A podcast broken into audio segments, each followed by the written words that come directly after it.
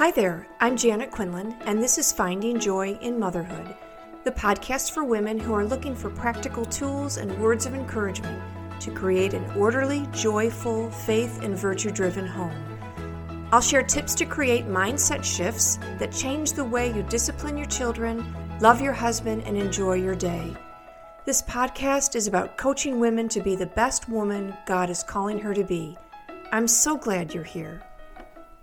Hi, everyone. Welcome to today's episode.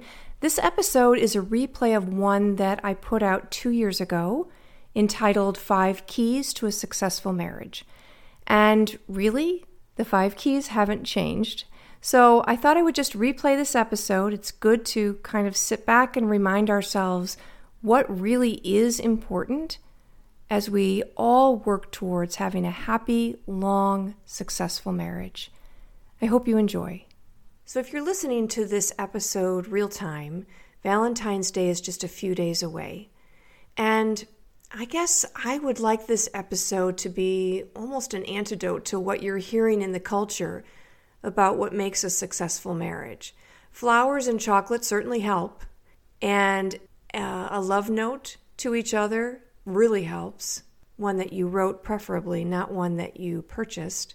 But it got me thinking what's really important in a marriage?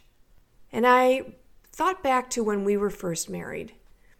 I remember thinking, how come no one ever told me it was going to be this difficult? My husband and I, um, we had pretty easy courtship and engagement period. But then after we got married, holy cow, we argued that whole first year. It felt like nonstop. I'm sure that it wasn't, but boy, it was really a rough year. And I found with nearly everyone I know that at some point or other, their marriages are tested. And some more than others.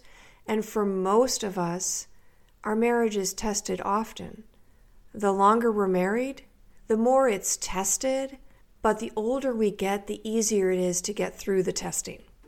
So I wanted to give just five keys to what I think are critical to have in a successful marriage. As with any skill or talent, nothing starts off perfect, and neither does marriage. We learn how to live together, forgive, communicate, identify our spouse's needs, and we truly learn the art of loving another person. The greatest misconception about marriage is that we all know what we're getting ourselves into. No one can possibly know the joys and challenges of an endeavor that they are experiencing for the first time. To say that, well, if it was meant to be, it won't be hard, is totally false. It is hard. Just like parenting, parenting is hard. And yet, both marriage and parenting are the most fulfilling, life changing, life giving experience that you'll ever have. And please don't be fooled into thinking that only marriages without serious issues last forever. The marriages that last forever are the ones where the couples work hard to grow in holiness, forgiveness, and charity for the other. Sometimes that's a huge ask when a spouse has terribly damaged the relationship. So, after 36 years of marriage, here's my cheat sheet on what I wished someone had told me on how to have a happy, long marriage. All right, number one, make him your first priority. Give him your first and your best. As with so much in life, we let the urgent or what we think is urgent supersede the important. So you're not a bad mom to say to your child, Not now, I'm speaking with your dad. Or, Hey kids, let's find out what dad wants to do today. Nor are you being a derelict parent to have regular times away with your husband, whether they're planned date nights or long weekends. You need both date nights and long weekends to charge up your marriage. You know, if we're driving a car and we don't check that fuel level in our car, we'll run out of gas. in our marriage, we need to keep adding fuel to our relationship so that we never get stuck, out of gas, deserted and lonely on some dark highway. We need to continually refuel our relationship first before anything else in our life. And by the way, don't forget that how you treat your spouse is what your children will learn and how they will treat their spouse. So, you want a good reflection for today? From your children's eyes, how do you treat your husband? You should be best friends. Your husband should be your confidant. He should be the one you share your day with. He's entitled to hear your joys and sorrows and your dreams in life. And it's important to have friends, but our spouse should be our best friend, the one who knows us the best and the one to whom we are most loyal. Treat him well. Number two, understand the power of communication. So, I'd like to talk about three different types of communication verbal, nonverbal, and physical. First, verbal. Tell him you love him often. Tell him you're proud of him often. Thank him for the ways he serves you.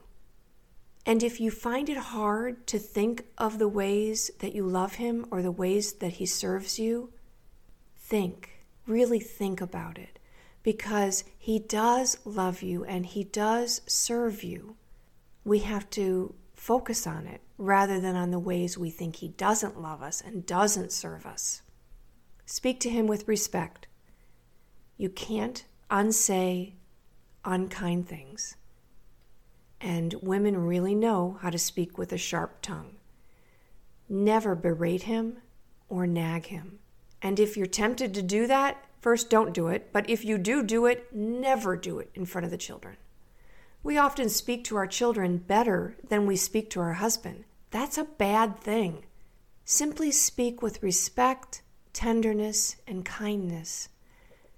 Speak to him as you would speak to a stranger. Isn't it funny how we treat strangers better than the ones that we say we love the most? Well, not really funny, but it's sad, isn't it? So let's treat our husbands well. Give him the benefit of the doubt. Forgetting to take out the trash isn't automatically a disrespect of you. He just forgot to take out the trash. So don't slam him verbally for not doing it. Just ask him nicely. And then in our verbal communication, listen. Listen to him more than you speak. Generally, women share their thoughts and feelings more easily than men. When we're sharing, we're not listening.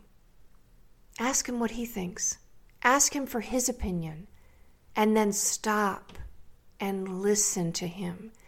It may take him a while to express it because he's not used to you asking or he's not used to sharing.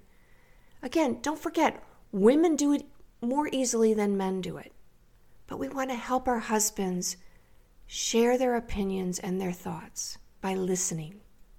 And always be honest. Give him the space to be honest with you without either of you being critical of the other. There's a difference between being honest and being critical. Let's be honest with each other. In our nonverbal communication, Go to greet him when he comes through the door. Let him know he's your first priority in the home. Make sure that the children see that you honor him as the husband, as, as the head of the house, that you honor him that way. It's not a disrespect to you to show the children honor and respect for their father. And nonverbal also goes into our physical. So, in our physical touch every day, kiss him hello, goodbye, and in between. Remember when you were dating and you couldn't get enough affection? When you sat right next to him and you wanted to hold his hand all the time and you kissed each other all the time or he touched your back or whatever? What happens after the wedding that so many completely give up affection? Human touch is essential in relationships and I'm not only talking about making love in the bedroom. Hug each other often throughout the day. Kiss each other often. Hold hands and just be tender with each other. And while we're thinking back to those dating days, remember when you spent an hour getting ready before he came to pick you up? Marriage should not be a bait and switch for our husbands, where we made an effort before the wedding, but now we're just too tired, or we don't care, we don't think it's important. It's important. Care about how you look. Make an effort to be beautiful for him and for yourself you will feel better about yourself as well. Many women complain that their husbands are detached or selfish, or in their own world, or lazy with things around the home. And I wonder if this isn't because we've sent the message verbally and non verbally that they aren't important to us. So they detach because they don't want to be hurt anymore.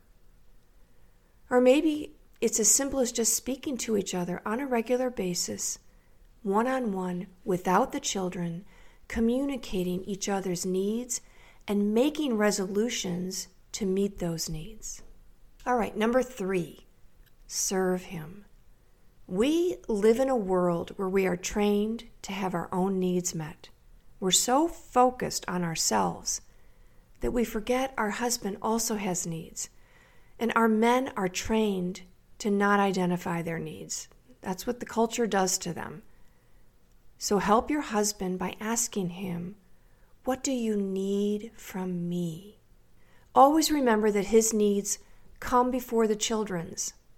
Then work together to take care of the children's needs. Help him see ways he can serve you, not by nagging at him, but by asking him kindly to do a particular thing around the house. I remember when all the kids were young and I got mad that Michael didn't think to go up and give them baths while I was doing something else. I got mad. He simply said, Hey, just ask. I'm happy to do it. I didn't know that it needed to be done. So instead, I got all up in my negative thoughts and judgments about why he wasn't doing it. I just needed to ask him. This is really important. Men and women are different in their thoughts and worldview. We were created to be equal yet different and to complement. Once you accept that, you won't always go to a negative judgment of your husband. He just thinks differently than you do. It's okay. He has gifts and talents and ways of thinking that you don't. If you find a serious imbalance in your relationship, talk it out. Not argue it out, talk it out, and come to agreeable resolutions. It doesn't mean that you'll never have issues or disagreements or misunderstandings, but you will get in the habit of talking it out, expressing your needs, listening to your partner's needs, rather than growing in silence and resentments. That is a good way to serve him. And I've also noticed that in my relationship with Michael, the more he serves me, the more I want to serve him. So he may take my dishes over to the sink. And I notice that. And I will do something for him, like put his shoes away that he forgot. But we don't get angry about it. It's an active, positive action that we do rather than a negative, passive judgment. Okay, number four, commit to the long game. And who knows how long that game is? It may be five years, 10 years, 30 years. I just went to a funeral of a woman. She and her husband celebrated 70 years of marriage a little bit ago. If the option for divorce is anywhere in your thoughts or comments to each other, you've already opened the door to the possibility. So when you're arguing, be very careful that you don't throw out ultimatums. Divorce seems to be an easy option. It seems to be the fix to the problem that you have. It isn't easy, and it leaves spouses and children devastated. Work through issues. Compromising is necessary in any relationship. It will not always be easy, but it will bring lasting happiness. Imagine if you divorced your children when they misbehaved or when they did something that really was a bad decision. We don't ever do that with our children. We forgive and forgive and forgive again with our children. Why is it that sometimes we don't have that, that same mindset with our husband? We should have it first with our husband, and of course, we'll have it with our children. Forgive more times than you can count. We're each going to make mistakes, and some of them may be very big mistakes. Forgiving may be difficult. Sometimes you may feel like it is impossible. But growing in forgiveness makes us a better human. Neither of us is perfect, and in fact, the odds are we'll all be confronted at some point in our marriage with a very difficult situation because of an infidelity or addiction or neglect of each other. The choice becomes do we decide to grow through that disappointment and sorrow or work through it? And it won't be easy but depend on God and His grace to give us the strength to work through issues for the greater good of all, for growth in ourselves and our husband, and for the example we set with our children, that we will work through this so they have the life we promised them when they were born a stable, loving, faith filled marriage and home. A stable, loving, faith filled marriage and home that they can bring their children to. Now, there may come a time when you need a good marriage coach or counselor. Choose wisely. Make sure they have the same values of coaching you through the difficulty, implementing actions that serve you and your spouse and save the marriage. Many years ago, Michael and I went to see a marriage counselor. And in fact, a couple of times we went to see a marriage counselor. We know what it's like to have a bad marriage counselor. A couple of them said, you know what, just move on. That's not what we wanted.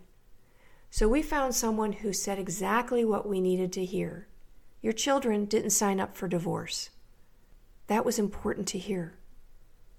And it helped us understand that it was our obligation and really our privilege to work out what we needed to work out so that both of us could grow in virtue and kindness and charity. Number five, pray with him and for him each day. Now, maybe some can live that long game of marriage without God. I have never met any couple who has, and after 36 years of marriage, I don't know how it's done without the supernatural power and graces of God. God to me is the super glue for long marriages. It is the foundation of everything that comes forth from our relationship. Pray together each day for each other, your needs, and your family. And then pray separately, at least 10 to 15 minutes alone, bringing your needs to God and letting Him help you depending on Him and trusting Him. All the long marriages I know have had God at their center. And it's never too late to bring God into your marriage. I was not a let's pray together type of girl when we first got married.